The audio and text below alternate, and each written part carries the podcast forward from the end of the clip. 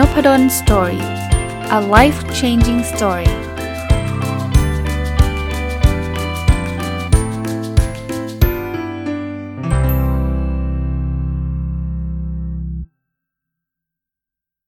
สวัสดีครับ ยินดีต้อนรับเข้าสู่นพดลสตอรี่พอดแคสต์นะครับ วันนี้อยากจะมาชวนคุยและประชาสัมพันธ์เรื่องเกี่ยวข้องกับ OKR นะครับ ถ้าเป็นแต่ก่อนเนี่ย ถ้าเป็นเรื่องพวกนี้จะต้องอยู่ในวันอาทิตย์ ซึ่งมีรายการ OKR Weekly แต่ว่าตอนนี้ไม่มีแล้วเพราะว่าจบ season ไปแล้วหลังจากจัดมา 2 ปีเต็มนะครับ ก็คือตามสัญญานะ ผมก็จะมาชวนคุย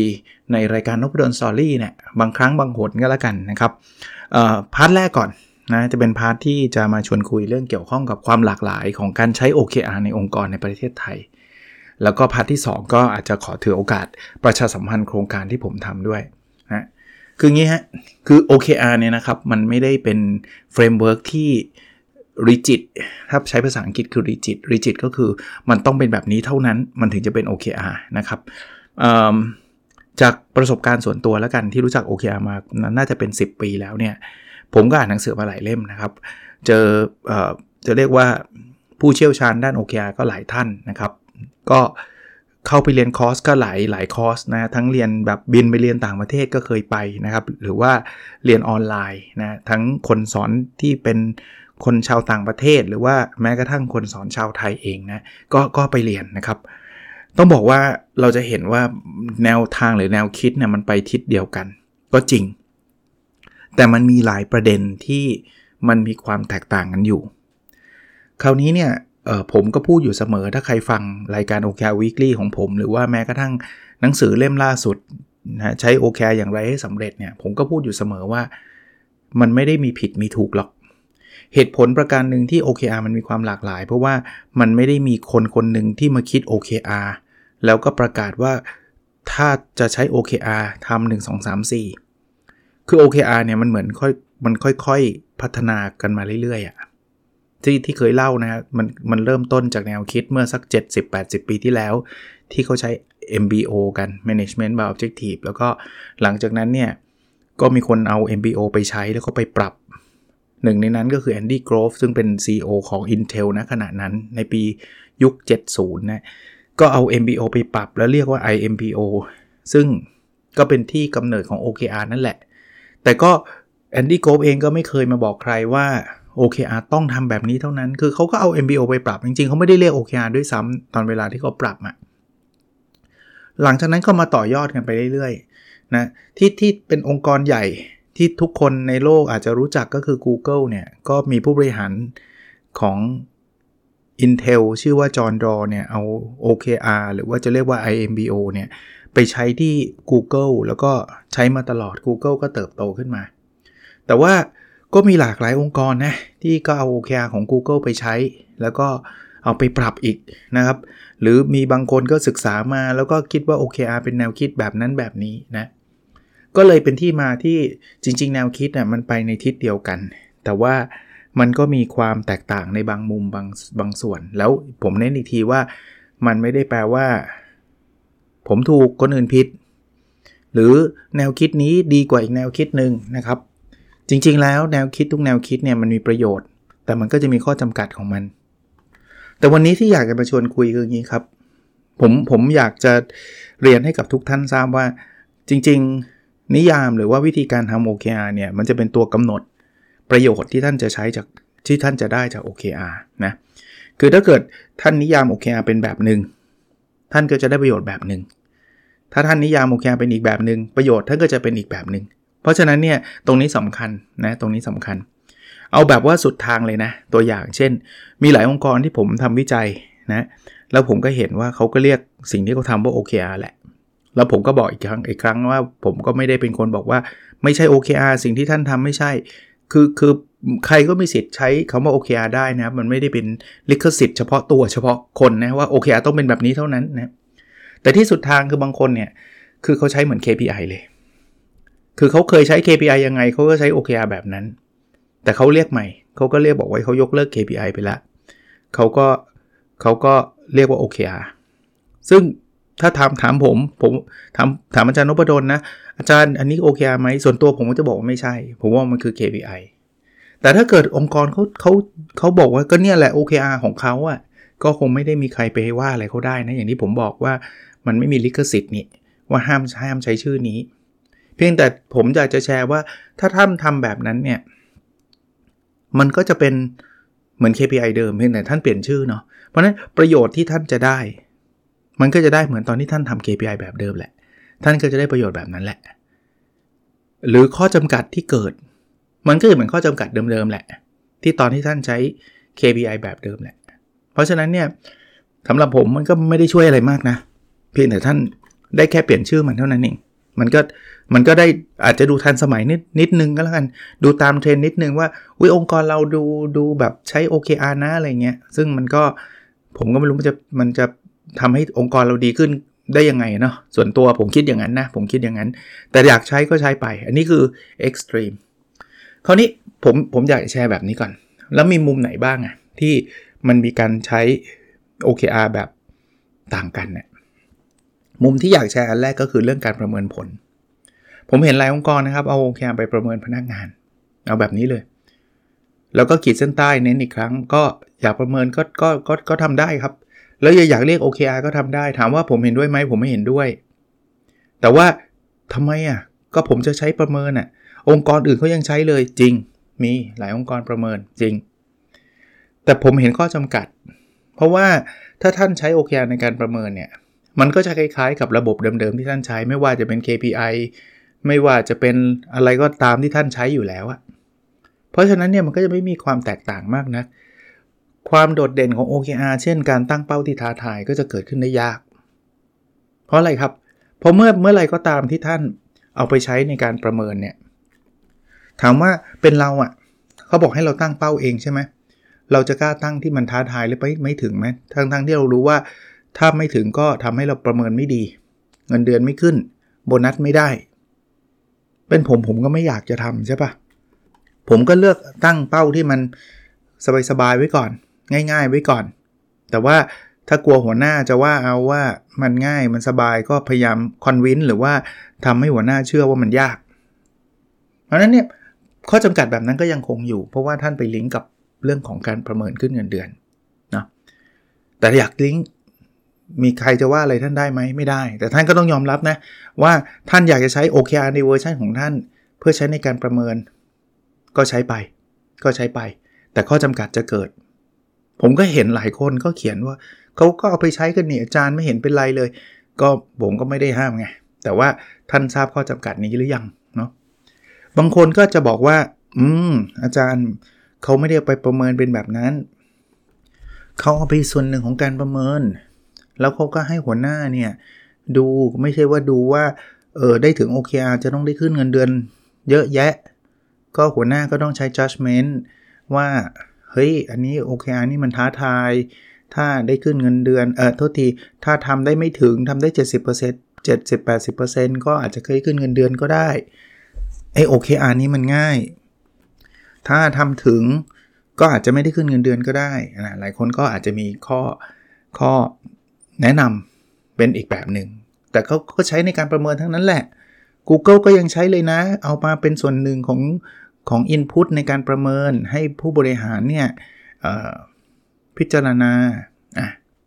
ถามผมคราวนี้อาจารย์เห็นด้วยหรือยัง ว่าเขาไม่ได้ใช้ประเมินว่าถ้า ถ้าถ้าบอกว่าประเมินถึงเป้าแล้วได้ขึ้นเงินเดือนทันที อย่างนั้นน่ะเห็นชัดว่าคนไม่กล้าตั้งเป้าสูงแต่นี่เนี่ยเขาดูนะเขาดูเขาดูพูดง่ายว่า subjective แหละเขาดูว่าเป้านั้นมันท้าทายหรือเปล่า ถ้าท้าทายไม่ถึงก็ไม่เป็นไร ถ้าไม่ท้าทายถึงก็ไม่เวิร์กนะผู้บริหารเป็นคนตัดสิน แล้วก็อย่างที่บอกมีองค์กรหลายองค์กรก็ใช้วิธีนี้ให้ผู้บริหาร make decision Google ก็ยังมีแนวแนวคิดคล้าย ๆ แบบนี้เลยนะครับ Google ก็ไม่ได้ ไปประเมินเป็นแต้มว่าถึงหรือไม่ถึง ผมเห็นด้วยไหมก็ยังไม่เห็นด้วยอยู่ดีนะยังไม่เห็นด้วยอยู่ดี เหตุผลเพราะอะไรครับ ถึงแม้ว่าไม่ประเมินแบบนั้นเนี่ยต้องต้องผมต้องบอกแบบนี้ วิธีนี้จะ work ก็ต่อเมื่อผู้บริหารเก่งมาก ผู้บริหารมี judgment ที่แม่นมาก ซึ่งส่วนตัวเนี่ยค่อนข้างมี question mark หรือคำถามใหญ่ ๆ เลยว่าจริงหรอ เรามีผู้บริหารที่แจ๋วขนาดนั้นจริงหรอ ถ้าองค์กรที่ยกตัวอย่างมาใช้ได้ผลเนี่ย เราก็ต้อง question เนาะว่าเอาละ manager มี manager ของ Google เนี่ยเขาอาจจะสุดยอดก็ได้นะเขา make judgment แบบนี้ได้เจ๋ง แต่ว่าองค์กรทั่ว ๆ ไปเนี่ย เราไม่ได้มี manager ที่แบบสุดยอดแบบ Google มีนะ แล้วสุดท้ายเนี่ย manager ก็นึกไม่ออกก็จะใช้วิธีการแบบเดิมๆ ก็คือว่าคุณทำได้ตาม OKR หรือเปล่า ถ้าคุณทำไม่ได้ตาม OKR เนี่ย คุณก็เอาเกรด C ไปเกรด B ไป ถ้าถามบอกว่าไม่ได้ดิก็เราก็บอก manager เราสิ ว่าดูความท้าทาย คราวนี้มันแล้วแต่คนแล้วไง ใครจะมองเรื่องไหนท้าทายไม่ท้าทายอะ่ะ คุณอาจจะคิดว่าเรื่องนี้ยากจริงมันอาจจะไม่ยากก็ได้ไงอุ้ยอาจารย์ก็ต้องสอนเขาซิเรื่องไหนยากง่าย ก็กลับมาเดิมแหละ ความสามารถของเมนเจอร์คุณอยู่ระดับไหน ถ้าคุณคิดว่าคุณไประดับ Google นะ ก็ก็ก็คงพอได้นะ ก็คงพอได้ แต่ผมเดาเดาก็คือผมสงสัยว่า องค์กรส่วนใหญ่ในประเทศไทยเนี่ย เรา make judgment กันได้แม่นขนาดนั้นจริงหรือเปล่า เมื่อเมื่อเอาไปเข้าประเมินแล้ว judgment คุณไม่แม่นนะ ระบบมันก็พังอีกอะอะไรที่มัน subjective เยอะๆอะโอกาสที่มันจะพังล่มสลายมันก็จะเยอะตาม เพราะฉะนั้นเนี่ยส่วนตัวผมก็ยังไม่เห็นด้วย แต่ท่านจะใช้อะมีอะไรไหมจะโอเคอาไปการประเมินแล้วใช้รูปแบบเนี้ยคือไม่ได้เอามาเป็นแต้ม แต่จะเอามาดูเพื่อเอาเป็นองค์ประกอบ ผมก็ว่าก็เชิญเลยครับ ผมก็ไม่ได้ว่าอะไรก็ก็แล้วแต่ท่านฮะท่านก็เรียกแบบนั้น แต่ท่านดูข้อจำกัดนิดนึงเมนเจอร์ท่านไม่ได้มีความสามารถแยกแยะได้ขนาดนั้นเนี่ยสุดท้ายคนก็จะหมดไฟแล้วก็จะบอกว่าลำเอียงว่ะ ดูคนนี้สิ มันทำ OKR ไม่ได้ มันยังได้ขึ้นเงินเดือนเลย ฉันน่ะทำได้ร้อยเปอร์เซ็นต์นะ เหนื่อยจะตาย ฉันไม่เห็นขึ้นเงินเดือน ก็จะเกิดเหตุการณ์นี้เกิดขึ้น ก็ เป็นเป็นเป็นความเห็นผมนะ เป็นความเห็นผม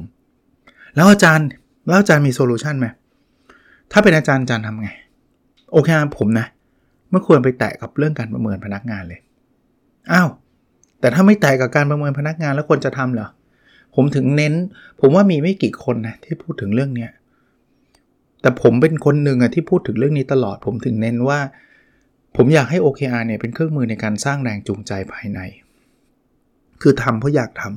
ำซึ่งจะมีมีผู้บริหารหลายองค์กรใส่หัวเหมือนกันว่าโอ้ยจานนั่งเพ้อฝันว่ะ เคยบริหารองค์กรหรือเปล่าเนี่ยทำเพราะอยากทำไม่มีใครเขาทาหรอก มันต้องทำเพราะได้ได้เงินนะก็ด้วยความเคารพครับ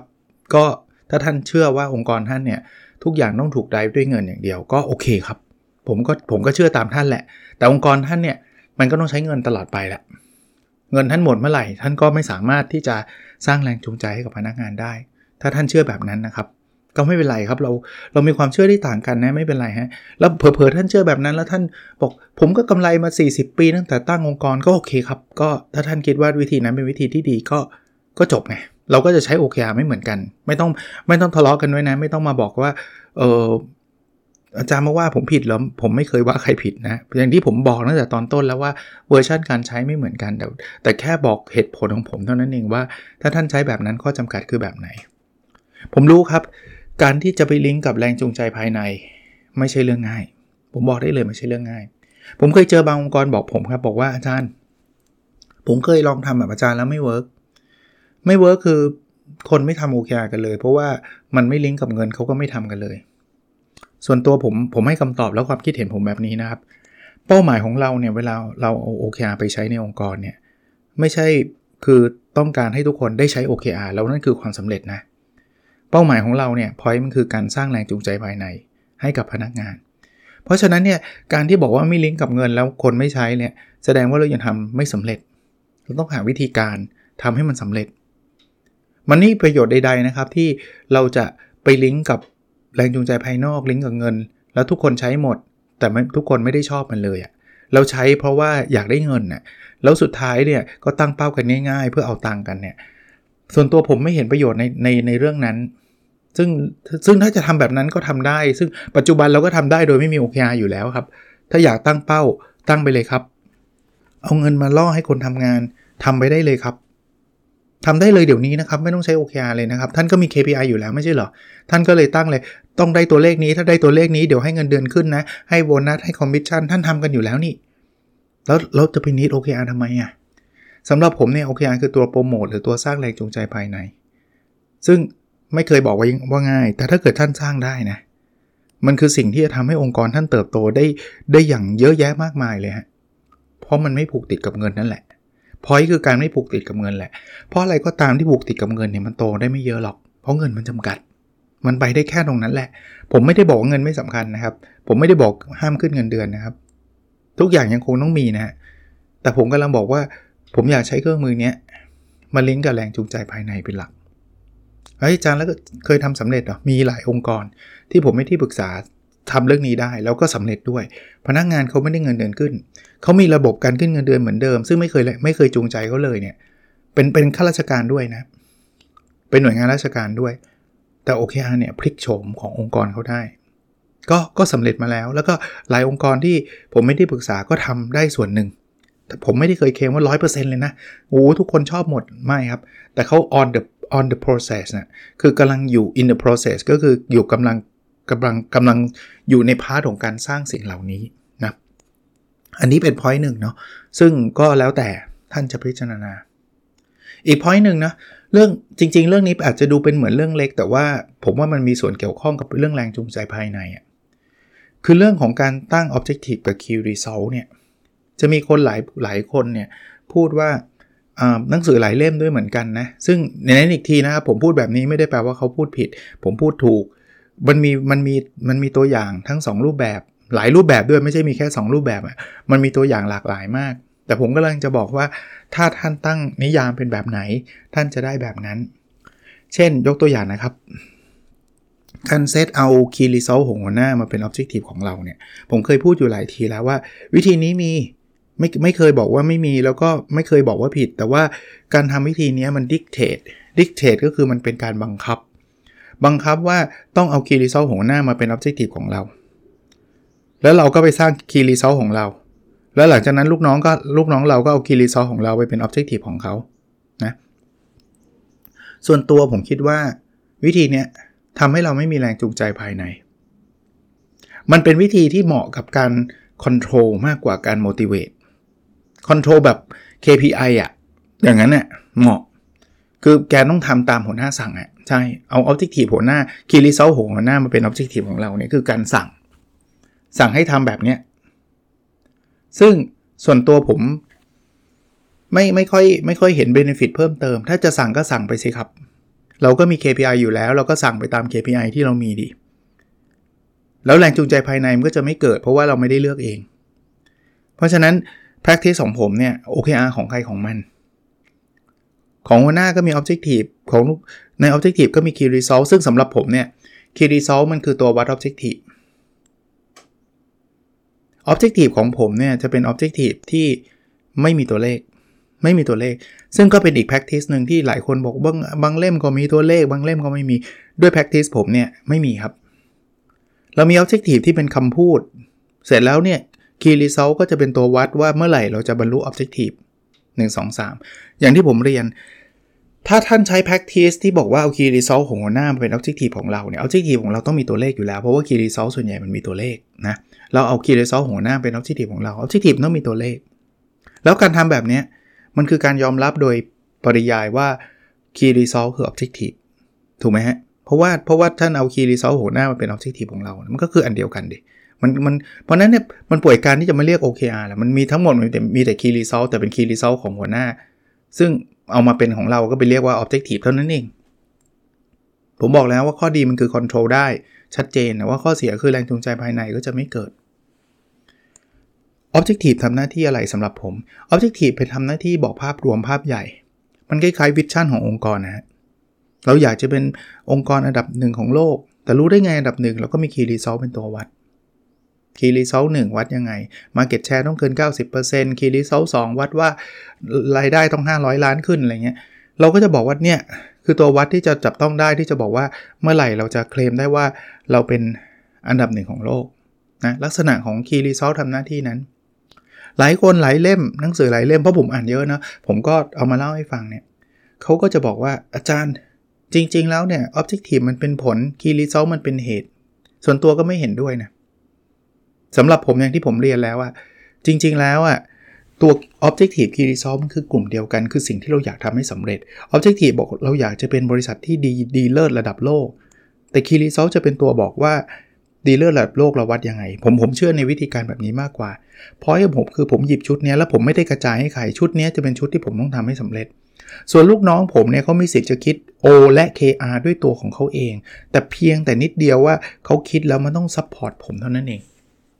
อันเนี้ยผมคิดว่าคนเนี่ยจะมีแรงจูงใจภายในเพิ่มขึ้น เอออาจารย์ที่อาจารย์คิดเนี่ยนะ คิดคนเดียวปะเนี่ย คนอื่นเขาใช้กันแบบนี้เหรอ โอ้ ต้องบอกว่าส่วนใหญ่ด้วยซ้ำครับ ต้องบอกว่าส่วนใหญ่ ถึงแม้ว่าจะมีมีมีความหลากหลาย ถึงแม้ว่า Google อาจจะไม่ได้ใช้แบบนี้อพูดตรงๆนะ ผมก็ไม่ได้บอกว่า Google ผิดนะ Google เขาใช้อะไรที่มันเหมาะกับเขาเขาใช้แล้วสำเร็จก็ก็ก็ดีใจกับเขาด้วย แล้วก็คุณลองดูครับ ถ้าองค์กรคุณเป็น Google คุณจะใช้รูปแบบแบบเดียว Google ก็ได้ รูปแบบผมนะ ถ้าใครอยากอ่านหนังสือที่ใช้แนวคิดเนี้ย อ่านหนังสือ Radical Focus ของอาจารย์คริสตินาวอตเก้จาก Stanford University เป็นเป็นหนังสือเล่มหนึ่งที่ผมแนะนำให้อ่านผมแปลด้วยแหละนะครับอยากสำเร็จต้องโฟกัสด้วยแนวคิด OKR เนี่ยอย่างเงี้ยเขาใช้แนวคิดนี้รูปแบบที่ผมเล่าเลยประมาณนี้ ซึ่งอาจารย์คริสตินาวอตเก้ก็พูดเองนะว่าที่เขาบอกมาในเล่มนี้ไม่เหมือนกับที่ Google ใช้นะ เขาก็ไม่ได้แปลว่าเขาต้อง copy Google มาหรือหรือสิ่งที่จอห์นดอใช้ที่ Google ในหนังสือของจอห์นดอ Measure What Matters ก็ไม่ตรง ก็ไม่ได้ตรง exactly แต่ว่าต้องบอกว่าหนังสือจอห์นดอเขาไม่ได้พูดรายละเอียดมากนะักมันเป็นเคสซะส่วนใหญ่ กับอีกเล่มหนึ่งนะคือชื่อ Moving the Needle with Lean OKR ของ Bart d e r h a g นะ คนนี้ก็จริงๆก็เป็นเป็นคนที่ adopt แนวคิดของอาจารย์คริสติน่าวอตเก้มามาใช้อะนะ เป็นเป็นแนวคิดเดียวกับที่ผมพูดนะที่ผมผมพูดสองเล่มนี้ถ้าถ้าชื่นท่านชื่นชอบนะคราวนี้อย่างที่ผมเรียนคือ variation หรือว่าความแตกต่างของการใช้ OKR ในองค์กรมันมีหลากหลาย เพราะฉะนั้นเวลาท่านจะเลือกคนไปบรรยายในองค์กร ท่านจะเลือกออผู้เชี่ยวชาญหรือที่ปรึกษาไปทำงานที่ปรึกษาให้กับองค์กรท่าน ท่านต้องดูก่อนนะว่าแนวคิด ที่ที่แต่ละท่านมีเนี่ยมันไปตอบโจทย์องค์กรท่านหรือเปล่า ไม่เช่นนั้นเนี่ยสิ่งที่ท่านได้ไป มันก็อาจจะไม่ใช่สิ่งที่ท่านต้องการเนาะผมเนี่ยมีคนมาติดต่อให้เป็นที่ปรึกษาหรือว่ามาบรรยายเยอะ แต่ว่าสิ่งแรกที่ผมคุยเนี่ยผมจะบอกก่อนเลยว่าเออแนวคิดของ OKR ที่ท่านอยากได้เนี่ยท่านอยากได้ไปทำอะไรแบบไหน ถ้าใครบอกว่าอยากได้ไปประเมินพนักงานเนี่ยผมก็จะบอกจุดอ่อน ข้อดีข้อเสียและความเชื่อของผมก่อน ถ้าท่านคิดว่า ไม่เอาอะแต่ผมก็ยังอยากไปประเมินพนักงานอยู่ดี ผมก็จะปฏิเสธ เอาตรงๆ เพราะว่ามันไม่ใช่แนวคิดผมผมผมคงไม่เทเลเมดว่าประเมินก็ได้มันไม่รู้นะ ส่วนตัวผมนะ ผมคิดว่ามันไม่ไม่ไม่ดีกับองค์กรในเมื่อผมมีความเชื่ออย่างหนึ่งแต่องค์กรอาจจะเชื่อต่างจากผม ซึ่งเป็นสิทธิ์ขององค์กร แต่ว่าจะให้ผมเปลี่ยนความเชื่อเพื่อที่จะไป please องค์กรว่าทำอันนี้ก็ได้นะ ผมก็ทำไม่ลงนะตรงๆแบบนั้น ผมก็จะเล่า framework ของผมให้ชัดเจนว่า framework ผมเป็นแบบนี้ หรือให้ผมไปที่ปรึกษา ซึ่งเดี๋ยวจะประชาสัมพันธ์ตอนท้ายเนี่ยผมก็ต้องขอคุยกับทุกองค์กรก่อนนะว่า ถ้าท่านอยากได้ OKR แบบที่ผมนำเสนอยินดีเลย ผมก็ตื่นเต้นดีใจที่จะมีโอกาสที่จะไปช่วยองค์กรท่านพลิกองค์กรท่านให้มันดีขึ้น โดยใช้ framework ที่ผมเชี่ยวชาญ แต่ถ้ามันไม่ใช่ก็ไม่เป็นไรครับ ก็มีหลายองค์กรมาคุยกับผมในครึ่งครึ่งนะที่ผมอาจจะบอกว่าผมไม่เหมาะหรอก เพราะว่าสิ่งที่ท่านต้องการเนี่ยมันไม่ใช่ framework OKR ผม เรื่องหนึ่งหรือเรื่องหนึ่งเรื่องสุดท้ายนะมีบางคนเนี่ยจะมีความเชื่อหรือว่าในหนังสือบางเล่มแล้วกันนะจะมีความเชื่อว่า OKR เนี่ยเป็นเครื่องมือในการขับเคลื่อนกลยุทธ์ ก็อย่างที่เรียนถ้าท่านเชื่อว่ามันเป็นเครื่องมือในการขับเคลื่อนกลยุทธ์ เวลาท่านใช้ OKR มันก็จะไปเป็นเครื่องมือในการขับเคลื่อนกลยุทธ์ ซึ่งส่วนตัวผมผมไม่ได้เห็นด้วย เพราะว่าเรามีเครื่องมือนั้นอยู่แล้ว มีหนังสือหรือมี มีหลายท่านก็เชื่อว่า OKR คือ strategic KPI สำหรับผมไม่ใช่นะ strategic KPI ก็ strategic KPI เหตุผลที่ผมบอกว่ามันไม่ใช่เพราะอะไร เพราะว่าจริงๆ โดยธรรมชาติใน OKR เป็นการตั้งเป้าระยะสั้น ไม่เกิน 1 ปีและจริงๆเป็นรายไตรมาสด้วยซ้ำ strategic KPI เนี่ยมันคือการตั้งตัววัดในเชิงกลยุทธ์ ซึ่งปกติเป็นตัววัดความสำเร็จในระยะยาว มีเคยมีนิยามประมาณว่า ในหนังสือเหมือนกันนะว่า OKR กับ KPI ต่างกัน ตรงที่ KPI จะมองเฉพาะ operation เท่านั้นโอ OKR จะมองภาพกลยุทธ์ ผมว่าส่วนตัวอีกเหมือนกัน ไม่ไม่ไม่ไม่ไม่ไม่เห็นด้วย จริงๆแล้วท่านกำลังพูดระหว่าง operational KPI กับ strategic KPI ซึ่งปกติองค์กรมีทั้งคู่อยู่แล้วนะครับ หลายองค์กรแล้วกันอะมีทั้งคู่อยู่แล้ว ท่านมีทั้ง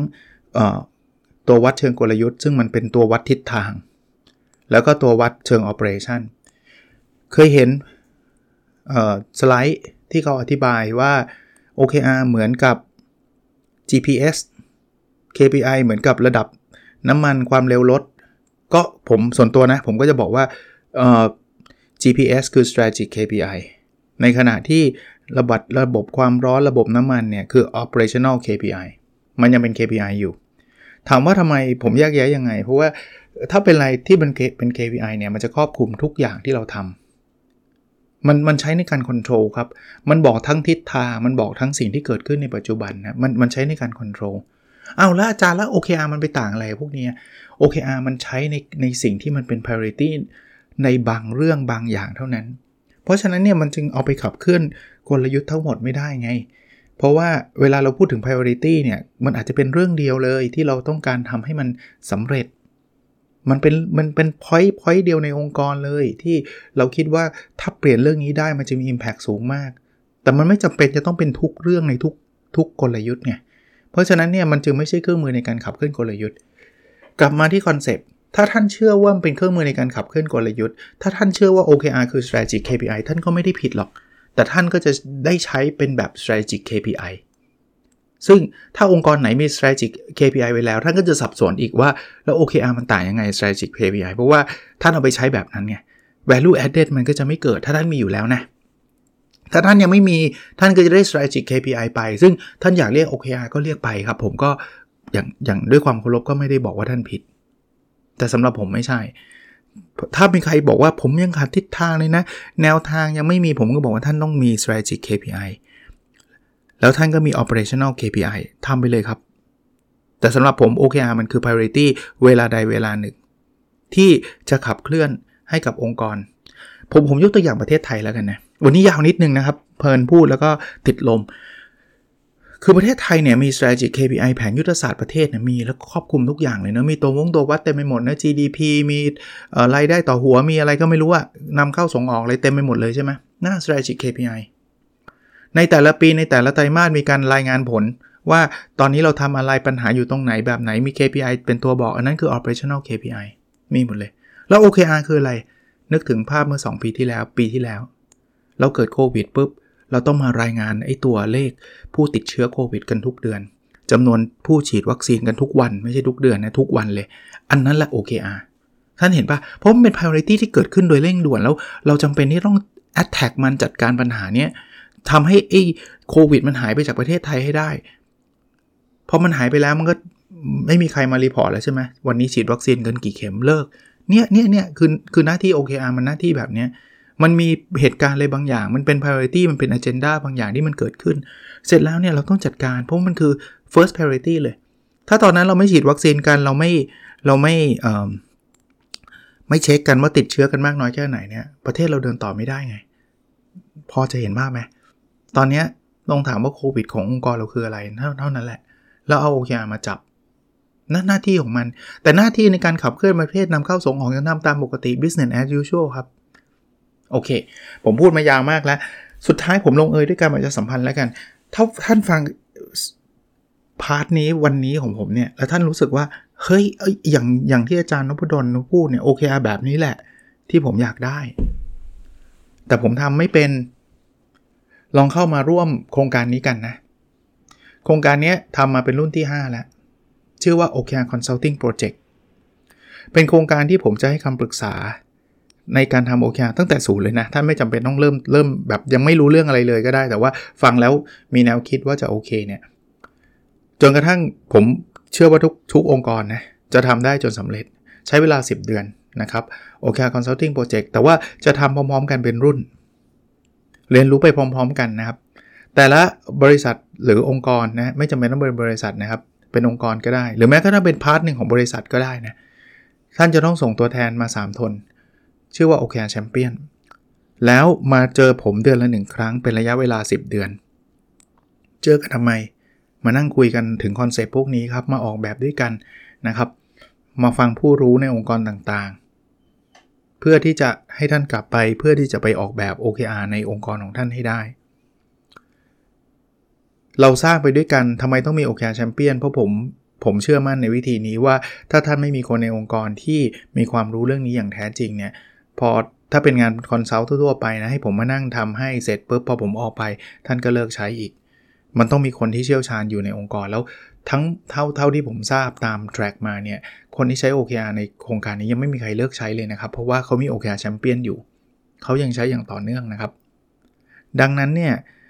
ทำแบบนี้เป็น 10 เดือน แต่ว่ารูปแบบจะเป็นรูปแบบออนไลน์เพราะเราจะเจอพบพบกันเดือนละหนึ่งครั้งพร้อมๆกันนะครับ พร้อม ๆ กันองค์กรละ 3 ท่านถ้ามี 6 ผมรับไม่เกิน 6 องค์กรนะครับ เพราะฉะนั้นเนี่ยจะมีทั้งหมด 18 ท่านเท่านั้นที่เข้ามา คนที่เป็นแชมเปี้ยนเป็นใครก็ได้นะครับ หลายคนเป็น CEO ขององค์กรนั้น หลายคนเป็น C level หลายคนเป็นคนที่มีมีมีความเชื่อว่าโอเคอาจจะช่วยองค์กรได้ จริงไม่จำเป็นต้องเกี่ยวกับต้องตำแหน่งหรอก แต่ว่าเป็นคนที่อยากจะขับเคลื่อนโอเคในองค์กรนะครับ ก็ก็สนใจติดต่อมาได้ การทำความรู้ความเข้าใจในองค์กร ผมจะเป็นคนทำเองผ่านการสอน ผมจะเป็นคนไปบรรยายให้คนในองค์กร จะเอากี่คนเข้ามาได้หมด เพราะว่าเป็นรูปแบบออนไลน์นะครับออนไลน์ร้อยเปอร์เซ็นต์เออาจารย์ออนไลน์มันจะ work ครับที่ผ่านมาไม่มีปัญหาเลยนะครับ แล้วจริงเป็นการลด cost ให้องค์กรด้วยแทนที่องค์กรต้องบางคนบางองค์กรอยู่ต่างจังหวัดเนี่ยต้องจ่ายค่าเครื่องบินต้องเช่าโรงแรมต้องไม่ไม่ต้องมีเลยฮะแล้วผมผมเชื่อว่าเราได้ความรู้ไม่ได้แตกต่างกันนะครับ นอกจากนี้นอกจากการบรรยายออนไลน์แล้วเนี่ยยังมีการให้คำปรึกษาไลน์องค์กรอีก 2 ครั้งนะครับ 2 ครั้ง แล้วก็มีซอฟต์แวร์ให้ท่านเลือกใช้สำหรับ OKR นะ ถ้าท่านอยากใช้นะครับ ชื่อ C Score OKR Software ก็เป็นโครงการภายใต้ศูนย์ให้คำปรึกษาของมหาลัยธรรมศาสตร์ ของคณะพาณิชยศาสตร์และการบัญชีนะครับ มีค่าใช้จ่าย ถ้าท่านสนใจจริง ๆ ผมอยากให้เริ่มต้นอย่างนี้ก่อน ท่านไปที่เพจ n o b u d o n Story นะครับ แล้วผม pin โพสต์ไว้คือโพสต์จะอยู่บนสุดเลยฮะ ท่านติดต่อมาในลิงก์ในโพสต์ผมจะลิงก์ไว้ให้ว่าสนใจเนี่ย ท่านไปกดลิงก์นั้นแล้วก็ register ใส่ชื่อใส่อีเมล ใส่เบอร์มันแค่นั้นพอฮะ เพราะว่าองค์กรที่สมัครเข้ามาเนี่ยผมขอคุยก่อน คุยเพื่อที่ทำความเข้าใจกันก่อนว่า สิ่งที่ท่านอยากได้กับสิ่งที่ผมกำลัง offer เนี่ยมันตรงกันไหมไม่ตรงก็จะได้จบ ผมจะได้เข้าใจท่านแล้วแล้วดีซะอีกท่านก็จะได้ไม่ต้องมาเสียเวลากับผม เนาะก็ก็เป็นอีกหนึ่งโครงการนะครับที่อยากจะมานำมาเล่าให้ฟังแล้วกันนะครับ ก็อาจจะไม่ได้บอกพูดบ่อยเหมือนกับทุกสัปดาห์นะที่เวลาเราทำ OKR Weekly นะแต่ว่าก็จะจะอัปเดตแล้วก็มีเรื่อง OKR ก็จะมาพูดคุยแล้วกัน วันนี้ยาวสักนิดนึงนะครับ แต่ว่าหวังว่าจะเป็นประโยชน์สำหรับคนที่ไม่อยากใช้หรือว่าใช้แล้วหรือว่าแม้กระทั่งเข้าโครงการนี้แล้วก็เป็นไอเดียนะครับ เป็นไอเดียด้วยว่าสิ่งที่ผมพูดถึง แนวคิดแบบนั้นแบบนี้มันมีข้อจำกัดมันมีอะไรยังไงนะครับ โอเคครับ แล้วเราพบกันในวิดีโอถัดไปนะครับ สวัสดีครับ